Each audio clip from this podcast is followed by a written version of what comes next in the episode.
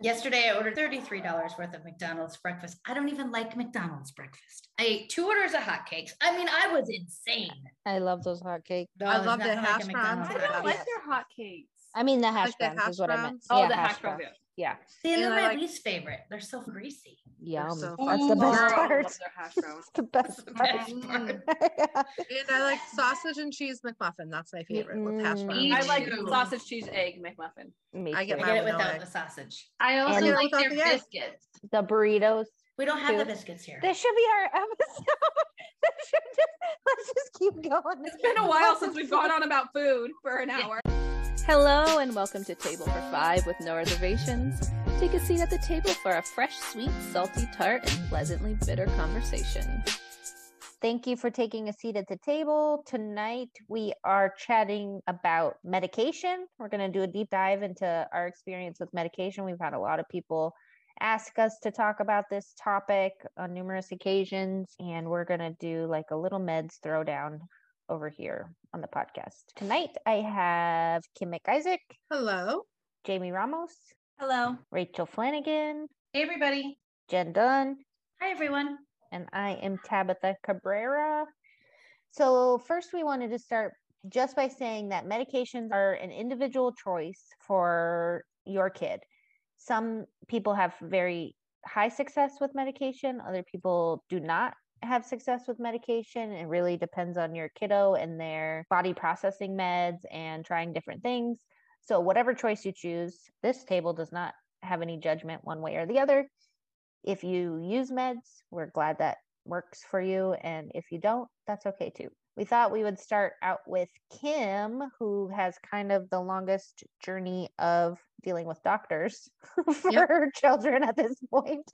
What has been your experience with trying different medications? And there's a couple different brackets for you. You have seizure medication, which is different than kind of like a sleep med or a mental health component. So, what does that look like for Alyssa? So I'm just going to start off by saying because of my own mental health, which I have severe anxiety, it makes me really almost paranoid about side effects. I overanalyze everything. So things deter me because I get nervous about stuff. So First off, the first time we were offered meds for Alyssa, she was three years old, and they offered her at that time. They said the only medication that they do for autism is Risperdal. She had a lot of aggression. She was three, and I went home and I saw the word antipsychotic, and I said, no, thank you.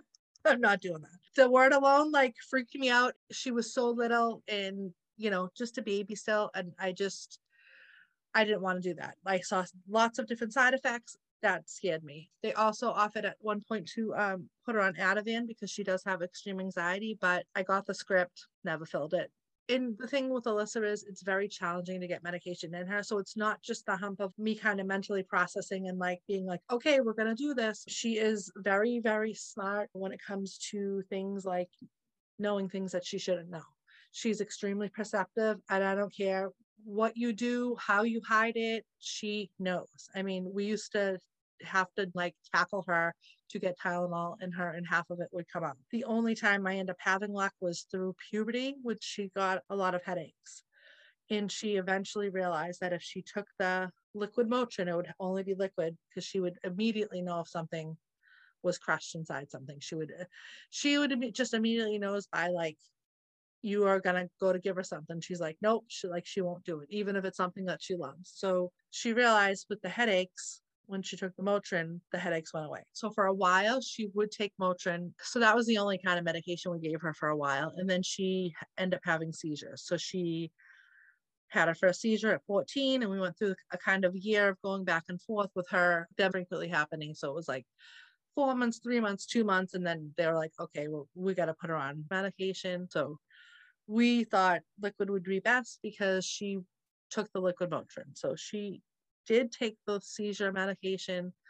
Don't ask me how, why, that it just, she just accepted it and she took it. It's just like one of those unexplained things. You know, she still takes it to this day with no problem. If I were to give her another medication, liquid, she, she would not take it. She's used to this one. She knows the way it looks. She knows the way it tastes. And they're very funny about, um, they don't like to mix seizure medicine with other stuff. So it's not like we don't really have the option of mixing other medication. into that medicine, which is like the only realistic way I could probably get medication in her. She ended up having COVID 2021 and you know she had a fever and this is when covid was scary and you know i was afraid you know what if she has to go to the hospital we got to get this medicine in her and she i mean she screamed bloody bloody murder. I think one of you guys ladies even heard it. It was yeah. it was brutal. We coax her into taking it, but it, you have to coax her for like two hours. She eventually will do it, but it's her anxiety and her brain just perceives it as a threat and she doesn't want it. But then she wants to take it because she wants to do what you're asking her to do. So it's just this whole back and forth thing. We eventually bribed her with candy, which years ago wouldn't have worked because she didn't understand enough to be like, oh, I can have this candy if I take this medication. And she wouldn't even care. She'd throw candy right in your face. Like it wouldn't, like, you know, she like literally has done that. I'm not even joking. Um, but now she's like, damn, I want that candy. it did work. It's worked a couple times, but it doesn't always work. So it's just oh, she's just so fickle. The amount of patience it takes to go through this for two and a half hours, like I just, I can't even. I mean, my husband usually tag off because then he just starts to get frustrated, and you know, and then we're getting like a half of a child-sized dose of Tylenol on her, and she's like a full-blown adult. So as she has gotten older, her anxiety and rigidity and her control issues have really escalated. That's the only kind of part that's getting a little worse, where everything else seemed to get better so I think that she could be developing OCD. I know I've mentioned this before.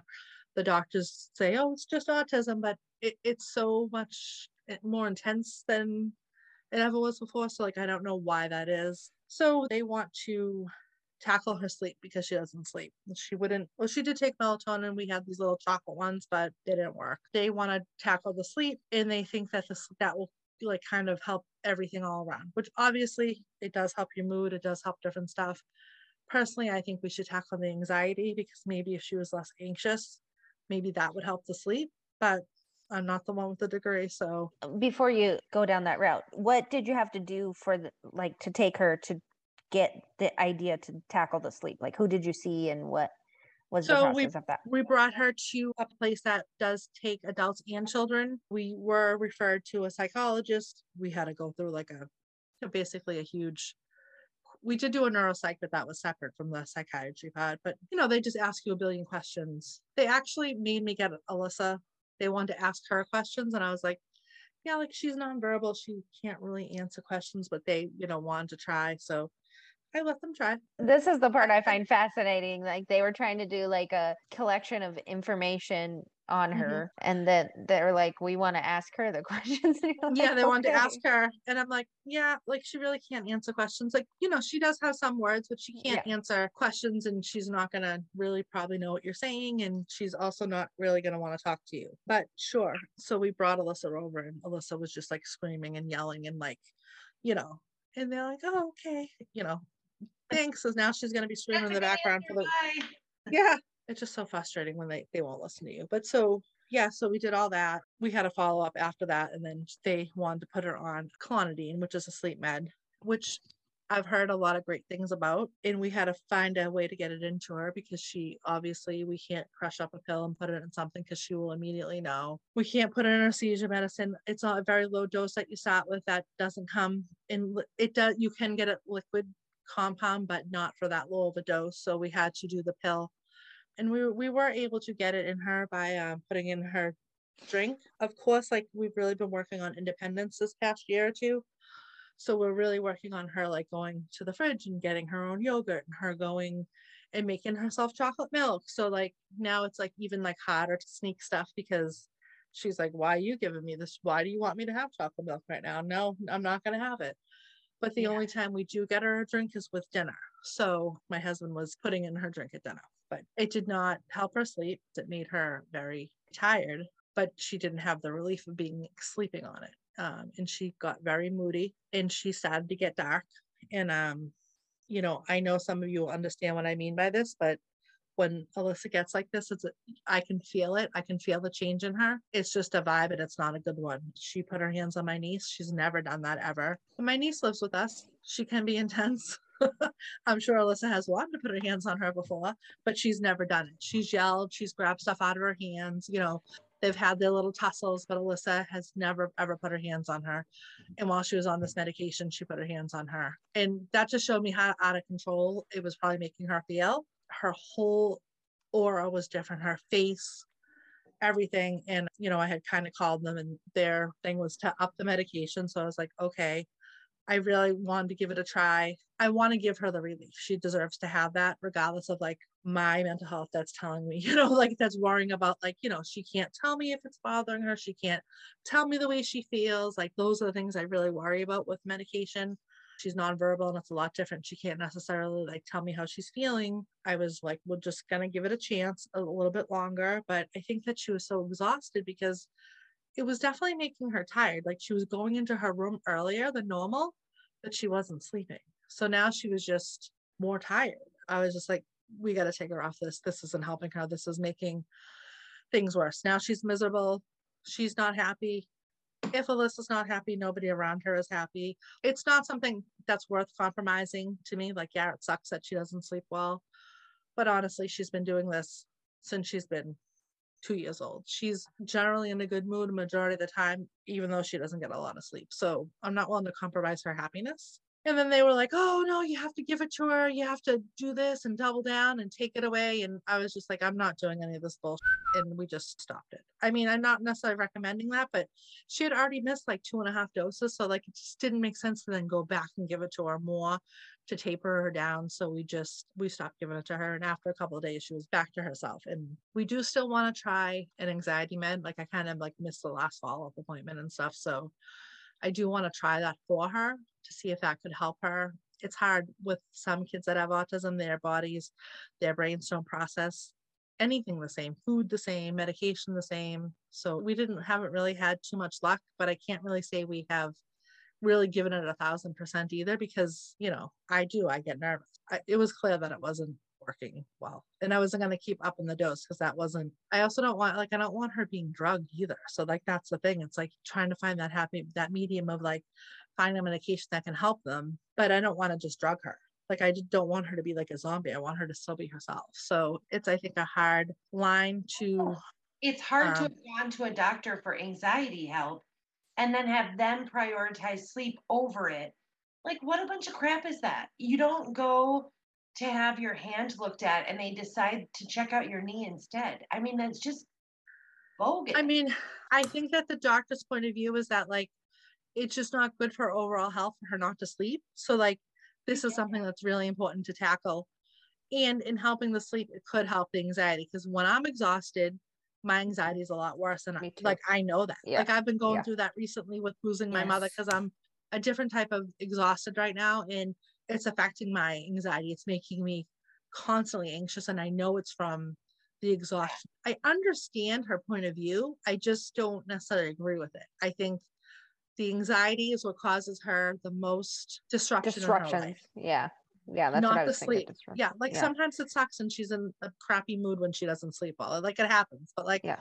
most of the time she's not though. And she does like sleep a lot on the weekends. So it's like she sleeps in on the weekends and I mean, I don't really go with that there banking sleep, but if that's a thing, she kind of like so um she just oh. can't fall asleep. It takes her I mean, she'll be in bed for five hours before she falls asleep. Well, it, and it's, it's hard crazy. to explain to like professionals that our children of course we don't know, especially with our kiddos that are nonverbal, how they're feeling on the inside, but like our kids can function with not having sleep for 24 hours. Mm-hmm. They're still bouncing around, eating snacks, doing the thing, you know. I mean, it's she's not the same yeah. as a you know, like she's done it with she's she's many times recently she's gone to school being up all night. Also, the best part of this whole thing was then the doctor looked at me and said, I don't know if you know this, but sleep issues is very common oh with God, autism.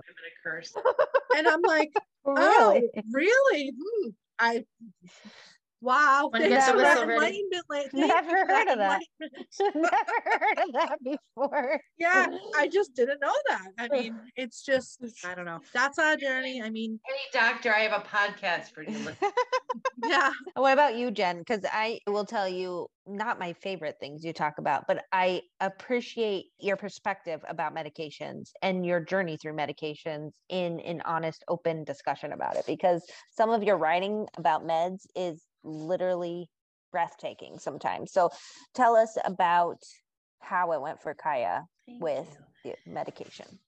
Oh, meds. I want to start by saying kind of what Tabitha did in the beginning. When I speak, I speak of my experience. I have no judgment to anyone that has their children on meds. If they worked for my daughter, we would still be on them. So I want to just say that before I kind of passionately talk about how I feel.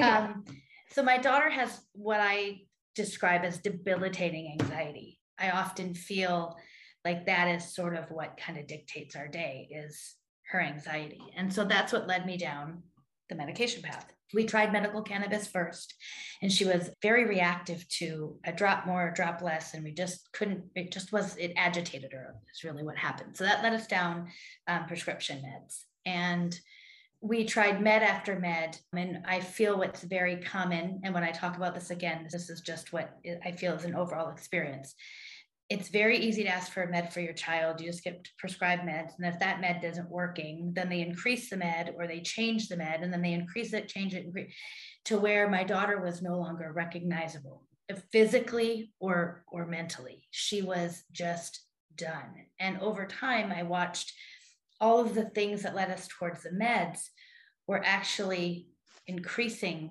the behaviors. They were, it was increasing the aggression. Her screaming was off the charts her crying was off the charts. Like Kim said, she became a zombie. She was just a shell of herself. She slept most of the day away. When she was up, she was in a rage that is unexplainable. I know to the mamas listening, you understand. Uh, but to the outside world, they couldn't understand it until one day when she lunged at me, my phone flipped upside down and somehow it was recording it. And so I got 30 minutes of what was happening on video. And we were on a long wait list for psychiatrists and psychologists and all of the things that she was being referred to because her pediatrician was at a loss. He just didn't know how to help her anymore. Every med had been exhausted. Unfortunately, with all of the med changes, Kaya developed epilepsy, which the lead neurologist at Vancouver Children's Hospital said it is very common. Children with autism are prone to have epilepsy or seizures, and these hmm. meds just bring it on for them. So then I watched this sort of kind of internal medical battle happen. So, long story short, things had gotten so bad you know, holes in the walls, physical aggression, everything was broken. Glass couldn't be out, knives couldn't be out. There was a 911 call at one time. In all of this, I drive her down into Vancouver to Children's Hospital. I remember I dropped to my knees and I'm like, somebody has to help me. Somebody's got to help my daughter. And the, you know, the poor little lady at reception, I remember she's like doling out the Kleenex, and I was like, I need help we need help. And all they did was increase her Prozac and send us on the way. And mm-hmm. that was everything I kept getting met with was a med change or a med increase or a med change or a med increase. And gotta remember, these are teeny tiny little people. Their brains aren't even fully developed yet. And so when I sit back now and I look at it, I'm I'm very disgusted in what I see happen in the medical community. I see gross negligence in the fact that it's just a write a script if you need it kind of thing. So long story short is on all of these wait lists and this psychiatrist dropped out of the heavens. And in the meantime, my mother at one point said to me, what the hell are you doing to that little girl? Kaya went from grossly underweight to overweight. And it was just this physical change that happened with her mental change. And I was nervous because I was I'm not a doctor and I believed and listened to what they had me do. I got the psychiatrist on the phone. So we're going to talk real quickly about the sleep um, real quick. And we're going through all the scenarios of all the reasons why. And he said, as you know, it is very common in children with autism. He said, but what is often forgotten by so many people, he's like, how do you feel when you don't sleep for two days? I'm a bitch. He's like, imagine how your child feels. He said, and that's often forgotten with these kids that they are so sleep deprived that everyone just assumes they're functioning fine. Yeah. When in the reality is their body is not functioning fine. So he he actually did say all of this lack of sleep that our kids get gravely causes anxiety. So he said it's like this double-edged sword constantly with them. So anyway, as we're chatting, he opens up her file. Rachel, get your whistle ready. He actually said, "What the is she doing on this is a psychiatrist he said what the f- is this little girl doing on nine pills She was on nine different medications. And he said, Well, that's gonna like she needs to come off of these. And I'm crying and he's reading. He's like, What is she on this one for? What is she on this one for? And he's just like, and I'm not going to name the specific ones that he said weren't for anxiety, but it's a very common medication. And I hear in the autism world all the time that kids are put on. And this psychiatrist said, This isn't even an anxiety medication. You know, it's just such a common thing. So as he took her off of these meds, every single time a med would come out of her system, she would start to slowly kind of come back to herself. And then you can literally see it in pictures. Over a year's time, her eyes went from groggy to bright and happy again. And so, in, in speaking with him, you know, a lot of doctors threw out schizophrenia, a lot of doctors threw out bipolar, a lot of all of these other diagnoses that were they were trying to explain away what the medication was doing to her. And this specific psychiatrist, he said, I would never diagnose a child that young with any of those other conditions unless it was such a clear cut severe case because these meds cause a mm-hmm. lot of those symptoms but it's not actually schizophrenia or bipolar or whatever all of those other things are and so he said i won't even look at a kid until they're 15 through puberty through all her first periods and all of those things he said i wouldn't even look at her for that stuff until then so so that was kind of our journey it was she was loaded in meds. She had this reaction at one point when it was at the height of how bad it was. When she would wake up, she would sit on her bum and she would scoot backwards to the house, screaming. It would shatter China. I mean, just screaming and scooting back. And I say this, and I say this off the cuff, like a crazy, like somebody that was crazy like somebody that was losing their mind and and the psychiatrist said to me yes because every time one of those pills would come out of her little system you'd pop another one in her and he said it was her body fighting against the meds because she didn't need all of those medications and half of the ones they put her on and he said a brain cannot you cannot give a child a med cut it back increase it cut it increase it change it do this he said of course she's going to act and react in those ways. It is her body's natural way of trying to fight the grogginess of what those meds were doing to her. So, anxiety, it made it worse. Aggression, it made it 100% worse. Screaming, 100% worse. I mean, it couldn't have gotten any worse than it did at the height of her, her medication. So now we are two years clean of meds. And the psychiatrist said it would be a whole year to get all of those meds completely out of her system and he did one at a time and he did it very very slowly because unless it's something like kimmy like we were talking about the other med you just, he's like you just can't take kids off these meds and just and let me let way. me be clear let me clarify that alyssa was on that medication just for yes. a couple of weeks yes so she so had been on fully, that medication yeah. yeah. she had been on that medication for six months or a year yes. i would never ever do that i would keep i would definitely taper her taper down her, she yeah. was on it for a short enough amount of time that it was yeah. it was not like unsafe to do. So yeah. I just and, want to clarify that. Yeah, yeah. I want anyone trying and, that. Don't try this at home, people. And, yeah, and here's a fun fact just... about this: Kaya has not had a seizure since she's been off all of her meds. Like her seizures stopped. Her epilepsy, it's she stopped. Now she still is on a medication for her epilepsy, which is also a mood stabilizer. So that was great. The psychiatrist also said maybe one of those meds mixed in there would have been okay for her. But because they were given on top of each other, increase, decrease, he said there was never any baseline for her to know where she was at. So I just say, I, I wish I wouldn't have done it to her. I saw what it physically did to her, and I have a lot of guilt about it. A lot of guilt. And I remember you saying this, and other moms saying this too. That like it would be like you would think that the medication was wearing off, and that's why mm-hmm. that's where the yeah. aggression and the anger would come from, right? And then um, yes. the psychiatrist said it was it's their what like their brain fighting against yeah, the meds. She was raging. So he said, yeah, she'd pass out from the meds. She'd wake up, you'd give her more pills, and she would just rage. I mean, you could like clockwork, you could time it from the time she took her meds. Well, so, feeling out of control in your body. And I think uh, this is common not just with kids with autism, but people who seek mental health treatment or, you know, you have to try a bunch of meds and so yeah. they do do uh, like this med and then you have a symptom from the med and then they give you a medication for the symptom of the for med the symptom, which yeah. creates yeah. another so i will say problem you know i i don't think i've ever appreciated my mother so much as i as i did for her really for pushing me on the meds mm. everything else she can back off but the meds alexandra the meds thank you everything else Back off. Well, lady. sometimes you see things clearer a little bit from the outside. You know Well, she mean? could also Yeah. see what was happening. I mean, she Yeah. could, she would come over here. We'd always, we can't, always had Sunday dinner. We'd walk in the house at noon and Kai would go right to the couch and be asleep till we left at five. And she was never even awake. When she was awake, she was raging. Otherwise, she was sleeping. I mean, it's just a terrible existence. It was terrible. It was, it was terrible what, what she went through. So something doesn't feel right, follow your gut or listen to your mother. And there might be one medication that does Yes. the fix, Yes. not fixes, but helps the problem Yeah. if that works for your kid, you know? Yeah. Um, But I do find what happens is they end up, a lot of kids just become this zombie like existence. But it's really because they just keep, they, they just, pile meds on people so easily now. It's just Well, such a.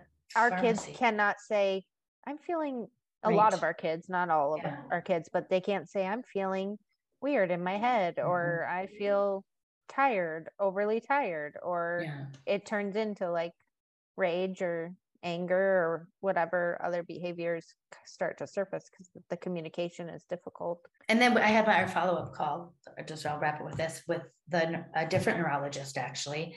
And he was like doing the checklist of meds and I was like, nope, she's only on, I can't, it's Rachel, how do you say it? I call it Diva Leplorex. That's not it. Uh, Def- yeah. Um, so the neurologist is like, what do you mean she's not on XYZ? I said, she's a different kid. He's like, you're telling me she's better off with XYZ. I said, that's exactly what I'm telling you, sir. And he was like, couldn't believe she was off all the meds. Like he was just so taken aback by it. Yeah. So we did not have a good experience. It, Uh, yes, if you want to read more, there's many, not many, a variety of posts where Jen has written about her medication journey that I love. So go check those out on her page. Yes. Rachel Flanagan, you're up, lady, with the medication journey. How did has it gone, or what's the story for Celie Flanagan? Whoa. Cheers, friend. Cheers. yeah. Let's just take a moment of silence. for a moment. no, listen, I'm showing this to my favorite friends here. I just want to let you know that I've been making these notes while we've been talking. We have had, that's one page, listeners, one page of full notes. We've had a journey with meds. I will say, I know that I talked about this all. My disclaimer is not necessary. I mean, do you? That's how I feel. You're going to do the best you can. You're going to access the people that you can. You know, if there was a time in our life when we didn't have access to ABA or other therapeutic programs to sort of help my daughter learn to regulate, in those times we had to, we used medication to see if we could help slow things down a little for her. I'll go through all of that, but the point is that you're just, you just have to do the next best thing, right?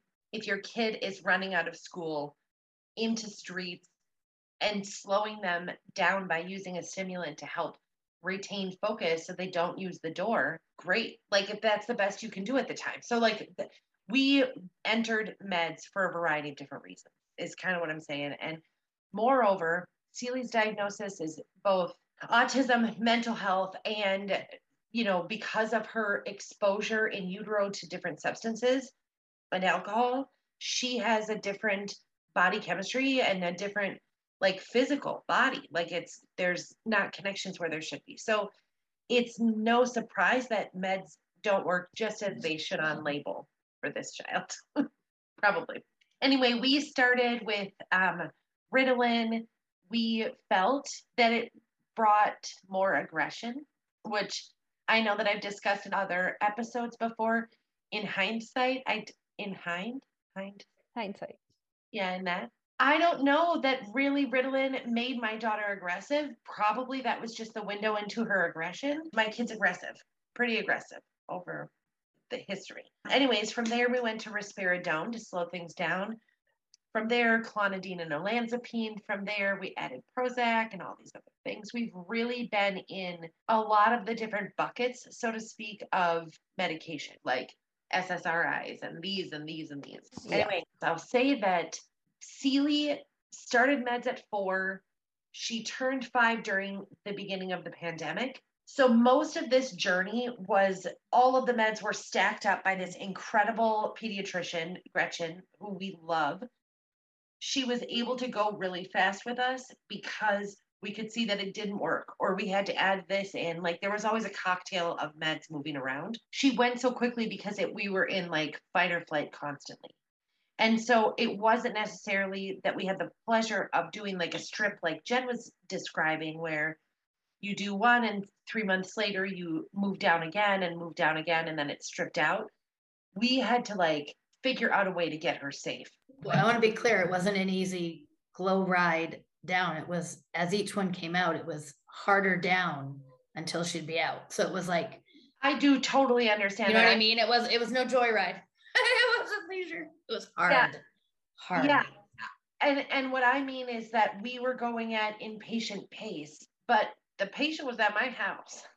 and we had to keep doing that because we were having to try a different bucket of meds, like a different category is what I mean. Anyhow, after that was not working super well, we sought out uh, an opinion at the Mayo Clinic. We thought that if Seely couldn't communicate what was going awry, that we should be checking on the systems in a medical perspective, like an EEG, like a sleep study, like see if there's anything going awry that the meds wouldn't fix on their own. We ended up getting to a psychiatrist who sort of helped us to do a huge med strip, which was a lot safer, a different timeline, and terrible. Several times we've done those, and where she's almost off of everything. Currently, Seely's on medical cannabis, a medication called propranolol. Both of those are twice a day. And then she also takes trazodone at night. She is, for the first time in seven years, sleeping consistently, which is remarkable. Yes. Amen to that. I was woo woo over yes. here, but I was on mute. Yeah, no, we were, we don't we we don't want to do it too loud for the you know, universe purposes. and actually, knock on some wood, ma'am. Yeah, right yeah. here, right here. Someone knock. I'm gonna knock I got it. I got it. So the thing of it is, is like in that journey, though, in the different ups and downs of meds, what we saw consistently as Seely's parents and we both had a different lens about this, but we both agreed that there was so much regression, both in terms of skill set and also in terms of her withdraw. Like she was just with so withdrawn and so in her own space and so aggressive so often that it was almost like the time she wasn't fighting, she was recovering from the last bout of aggression. So it's just been terrible. That said, she's as balanced as she's ever been. We're on week 11 of the same medications, the same milligrams. It's literally never Amazing. happened. Amazing. Amazing. But that's week 11. That's not like month six. So we'll, we'll see. We'll see. But I'm proud. Yeah. We did a lot of like homeopathics and oils and all this other stuff on the way to Ritalin that we still kind of include. There's been some magnesium to help sleep, or melatonins don't work for her. We used to have her drink Benadryl back before that made her crawl balls. I mean, and now too, we thought the, we needed a blow dart, and suddenly we needed foster care. Well, and the other thing with Seely too is she had a huge physical transformation, kind of like what Jen was talking about with with Kaya and the meds. Is like if you look back at a picture of her from a year ago, even it's mm-hmm. pretty substantially mind blowing as the meds were coming out. The changes in her body were like dramatic. Well, and, and, and the same is true for the climb. Yeah. If, if you aren't familiar with Flanaville or you're just a listener of ours, meaning you don't know the, our, the view of our kids, Seely went from a size four five in little girls' clothes all the way up to a women's size medium within one year's time. Like it was, we jumped sizes. It was insanity, but we were trying to get safe.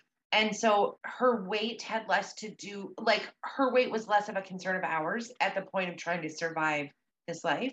Then, when the meds stopped, we specifically stopped metformin, which is used for many, many different things, but it's said to keep weight down.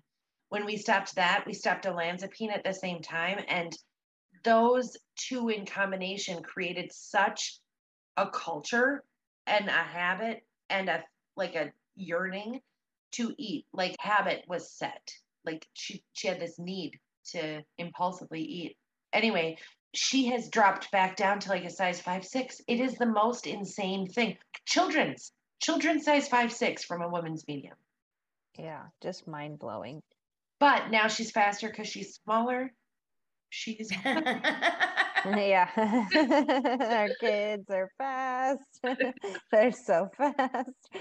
Well, I think Jamie and I have similar time frames for our kids being the younger ones on this podcast. What has been your experience, or if any, with meds, Jamie? So we've never done meds consciously, very consciously. I think it's like partly what people are comfortable with, what they grew up around, what if they're on medications themselves. My experience alone with I've never been on like a prescription medication outside of like something specifically for a procedure or while pregnant or something temporary. And I've always either overreacted to meds or underreacted. Mm-hmm. Like I've never had like an amazing like this was a perfect fit. But at the same time I've never been on like a long-term antidepressant or anything like that but even like with like birth control simple things like that my body's always been really weird with. So i have a weird feeling about meds for myself so that's probably affected how i see it for my child. And the same thing with my husband. So we've always had an age in mind that if we needed to go to meds we wanted our son to at least be that age for developmental reasons for different things but all be that said, I don't judge anyone for doing meds. And if something had gotten to the place where you choose between sacrificing the reaction to that med or the side effects of that med because what it's treating is so hard and so bad, then you do that. Like mm-hmm. we've there have been times we've gotten I've been like, okay, we've got to do something about this. I think sleep is probably the closest thing we ever got to meds for like Rachel's saying, we've tried every natural thing. Like now we're at a place where like we're okay, we're in a rhythm with sleep. I it's still not ideal, but we've have figured something out that has helped. And with helping that, like we've talked about before, that has helped a little bit with his anxiety. But it is kind of like we're always at like this uh fragile walking on eggshells mm-hmm. state because like if something's missed if something causes less sleep then like we're to go through like a, a month of yeah. raised anxiety like sleep issues we got more sleep issues like stuff like that so we choose to do that and that's how we kind of function and maybe meds would help maybe i'm making the wrong decision but as of right now we're not doing anything um, besides like i mean he and like when Kimmy was talking I'm like man jesse would be so great because like he takes allergy medicine like nightly. He takes it so well. I even got, his allergies were acting up really bad, and I had never had to have him swallow a pill. But now he's old enough to take like the adult version of allergy pill, and that's all I had on me. And I got him to swallow the pill, and I was like, "Oh my gosh, like my kid would be a champ at taking this." we haven't got there yet, but I don't judge anyone for doing meds. Like your journey, your journey, and honestly, like Jen, at the beginning, like when we got diagnosed with autism, I had heard before about autism medication, which I think is risperidone was like deemed the autism medication. So like I have talked to moms who are older than me that live in my area and they're like, "Oh yeah, if your kid was diagnosed with autism, you were prescribed that." Like that's just how it was. By the time we got diagnosed, that wasn't. It, they were more pushing ABA and different therapies and stuff like that. But if I had been those moms and they're like, "This is just what you do," I probably would have gone along with it. I didn't the know. First med she was put on was risperidone. Yeah. yeah. So like so, if if I hadn't learned from like Jen's journey or watching other people go through like kind of crazy med journeys, I I probably I could have just been like, oh well, this is what the expert's saying, and so never has anyone pushed meds on us in any which way. They've always been very trepidatious of it. So I think that's helped me as well. Be like, okay, I this is something I really need to think out. So I don't know. Well, and I do like I asked her psychiatrist about putting her on Prozac because that is a medication that I've heard. I've read that sometimes it helps with language.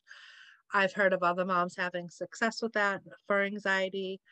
And it also is one of the meds that I use for OCD. And they were like, no, we we do not give SSRs here for and raising her hand at every med mention. yes, they said they do not um, recommend SSRs for treatment for autism in their clinic in their experience it has you know led to increased behaviors and exactly side effects. So said. they start with something that's a very low dose anxiety med not an ssr and i was like okay. I will say this too and like once again i am not judging anyone but in the beginning i think it's such a fragile time for parents. Mm, if I you agree. had told me there was a pill that would fix my child before I realized what autism meant, that I realized that my child is who he is, there's no cure, I would have been all over that pill. So like I know Jen had it in somewhere someone literally is like, pick whatever pills you want, like laid out.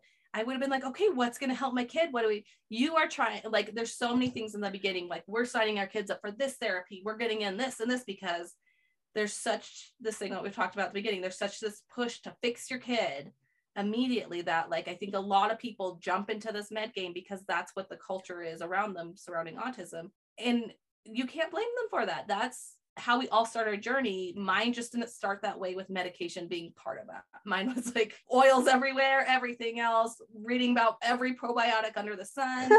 So I I mm. get why people go that direction and I get why some people we have friends that like meds have literally changed their lives Yes. Yes. changed Yes. their kid's life Yeah. and, And there are children, that- I mean, we don't have a great experience between me and Jen, but there are people that have great experiences with meds and Yep.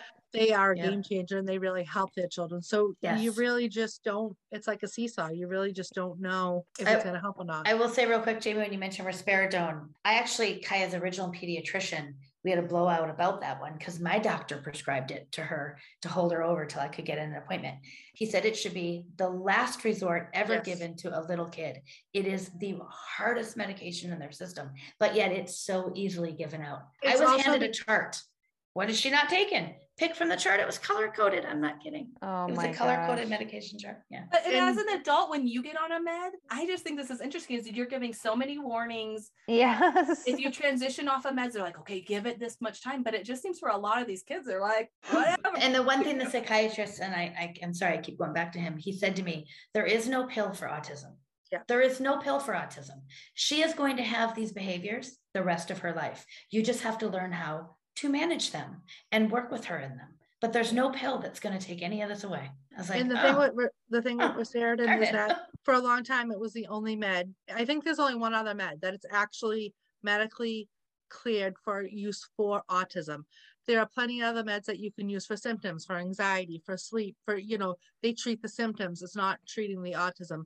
And that is the reason. And the reason is I think because of the aggression and the self-injury that can be very, very severe in some individuals so severe that they're hurting themselves, hurting others. And it just, that medication does work for that because it kind of brings you, it levels you down. So it's like you're not as prone to, you know, use those behaviors. And that's why I think in the past that was like the go to one because of aggression and self injurious behaviors. And some people swear by it. Some people say that it, it works, it, it makes a huge difference, but you know, it is a heavy duty med. It is antipsychotic it probably shouldn't be the first medication you try. I mean, that's just, I don't have a degree on my wall. That's just my opinion. Well, okay. Maybe we do go to you for all CDC things. Uh, the other thing I'll say real quick is, and I've talked about, I have um, clinically diagnosed severe OCD. I shower compulsively. It's one of my things. I don't like, everyone knows how I am here at this table. I was given Prozac for my OCD. And it actually, I had the same, it, it, my mom said to me, don't you remember, Jennifer, you were hitting your head, you were screaming. I was pulling my hair, I was losing my mind. So Kaya, like you, Jamie, we, I, I don't think it's the same thing. I couldn't take the pill. I just don't react well to meds. Mhm. So medications, my body doesn't process them. And so my daughter definitely got that from me. She didn't get my toes or my face, but she got my pill taking.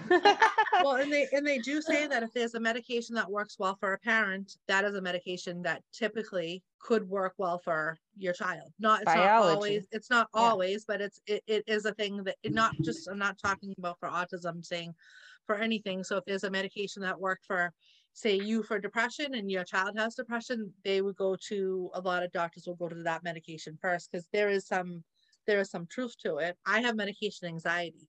So medication gives me anxiety. It takes me like three months if I get put on a medication to even take it. My doctor's like, Did you start taking it yet? I'm like, No, not yet. And she's like, Well, you gonna? And I'm like, Yeah, yeah, I will. Rachel and I, well, not Rachel and I, Celie and Kaya had very similar things on their med journey. But I mean, you look at Celie and Rachel's not kidding when she says a blow, like a blow dart. I mean, this kid, I, I mean, it would have knocked an elephant out to sleep and not her. I mean, so it just shows you how her body wasn't just the meds were so different in her than they would be in an elephant.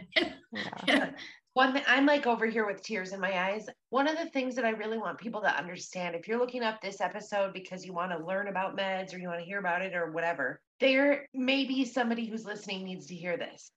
I went down a two year journey with my kid about meds. Like we were on a quest, and actually three. It's been three years. She started at four. When you go to a doctor as a Rachel, like I'm just like a hairdresser, just a first time mom, just doing Sealy life, like the thing. You go to a doctor, they ask you all these questions, you report the concerns. Again, we all know, like, I didn't know that I was in a field of red flags. I was just there for the party. Like uh, I had no idea what we were dealing with. Like I didn't know what was atypical. In time, I began to talk about these safety issues or whatever. We had a daycare lady. We've already talked about how that lady couldn't talk to us about specifics. We had people that we were asking opinions of. They were we were getting lots of like, "Oh, she's just busy." or mm-hmm. whatever. So when I would go to a doctor trying to focus on what the F this problem is, or I'm explaining this is really how our day is, watch this video, or check out this thing, or let me roll up my sleeves and show you my bruises and my arms. And why don't you see like just this all the, the sleep journal? My kids slept two to four hours a day for years, most days. So I took these problems to an appointment of any variety, psychiatrist or white coat or like wretch. They would consult with me. I would understand that we were going to try this thing, it might work.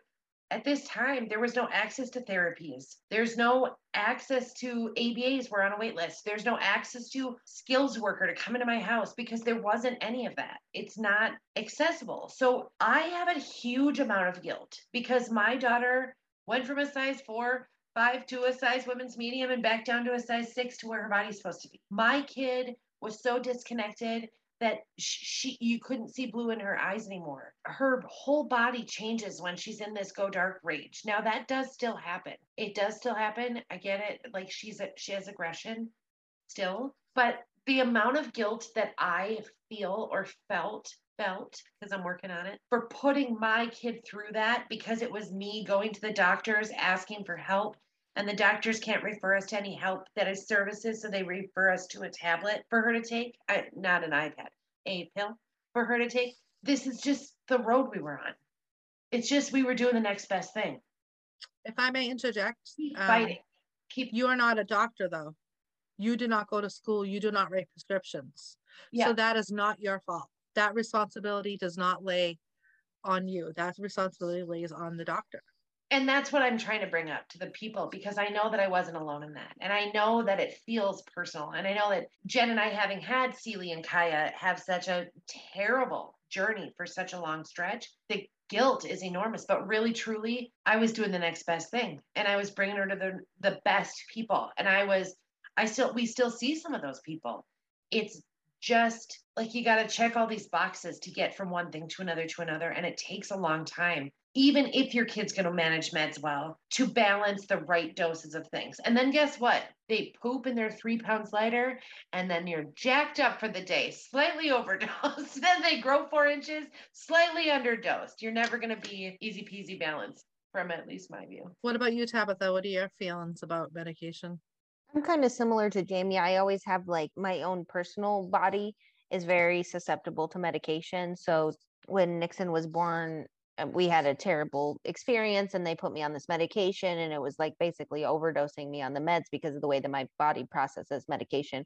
And that's been my, a lifetime thing you know like i can take one ibuprofen instead of two and it still does the job or whatever. So i'm cautious with medication. I also come from a background of a family full of addiction history so i'm cautious about yep. barbiturates or uh, for my own self just cautious even getting yes. my wisdom teeth pulled or anything like that.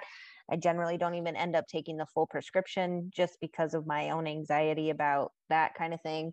And then I understand a lot about the forming of the brain and, you know, am a nerd about how the brain functions and how these medications affect your brain because of my bachelor's degree and addiction degree and all that stuff. So generally i'm cautious when it comes to being prescribed medication for my own self or for others. And i do think that we have a culture that um over the over prescribes. You know i went in for like a back issue one time and they wanted to give me like uh, muscle relaxers and all kinds of things. I'm like but really what's the issue with my back?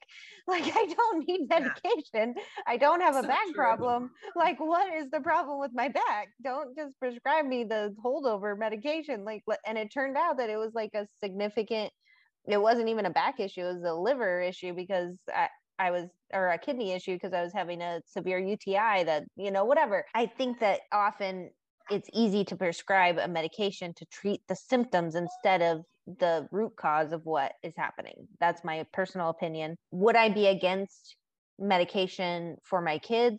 No, they aren't on anything and they haven't taken anything. We haven't even tried mel- melatonin at this point, the first go to for sleep. I have myself taken prescription medication for my own mental health and I'm not against meds in that capacity. I think you have to find the right one. I think it takes a lot of work to find the right one that works.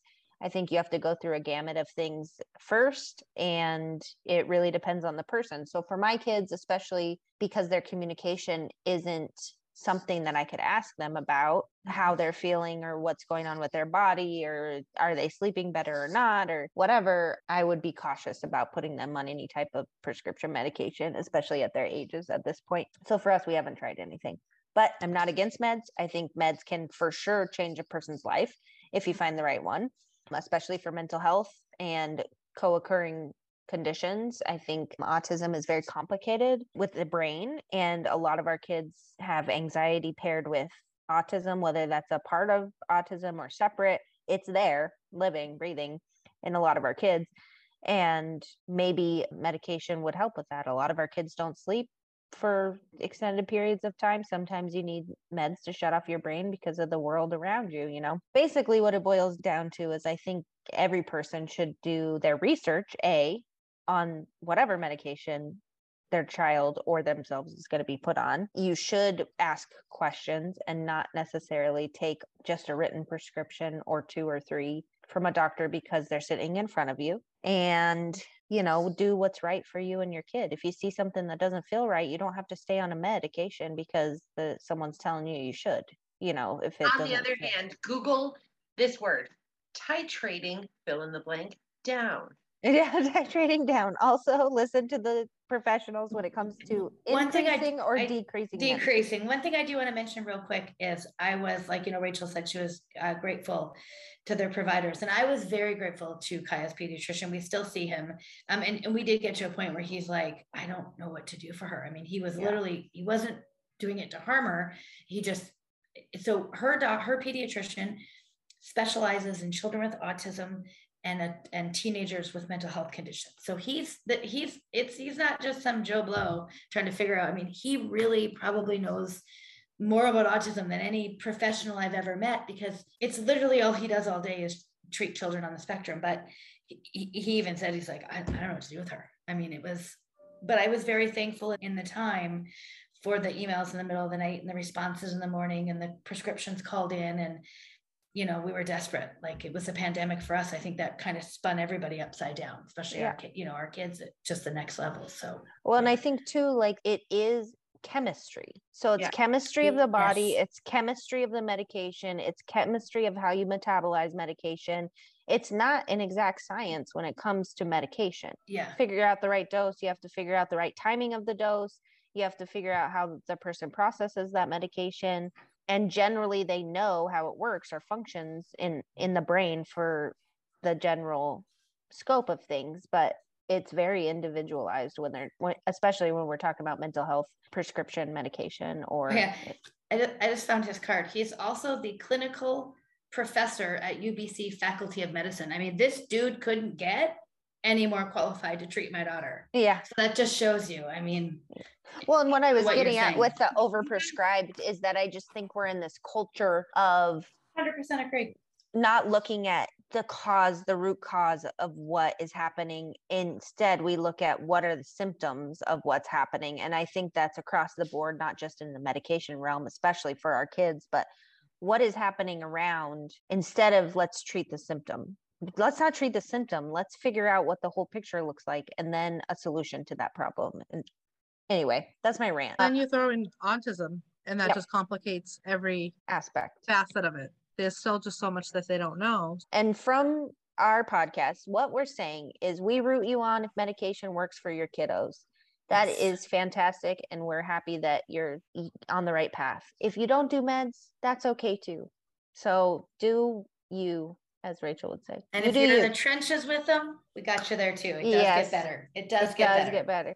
And you Yes. might just land on the right thing, the right milligrams or the right medication. Do what's right for you. If you want to know more about medication, we're happy to talk about it. There's a lot of variety of medication stuff. Send us questions. People Yes. send us questions. We love can definitely answer revisit. Maybe we can have somebody on too who has a success with medication. or who knows more about the science behind medication because we're just people talking about our experience with meds in general. Thank you, everybody. Thank Good night. you. Bye. Thank you for joining us at the table for this episode of the Table for Five No Reservations podcast. Join us next Monday for more, and while you wait, make sure to check out our content on Facebook and Instagram. If you are enjoying the podcast, make sure to subscribe and rate and review us wherever you listen. To contact us, you can email us at tablefor5podcast at gmail.com. We can't wait to sit with you again. See you next time.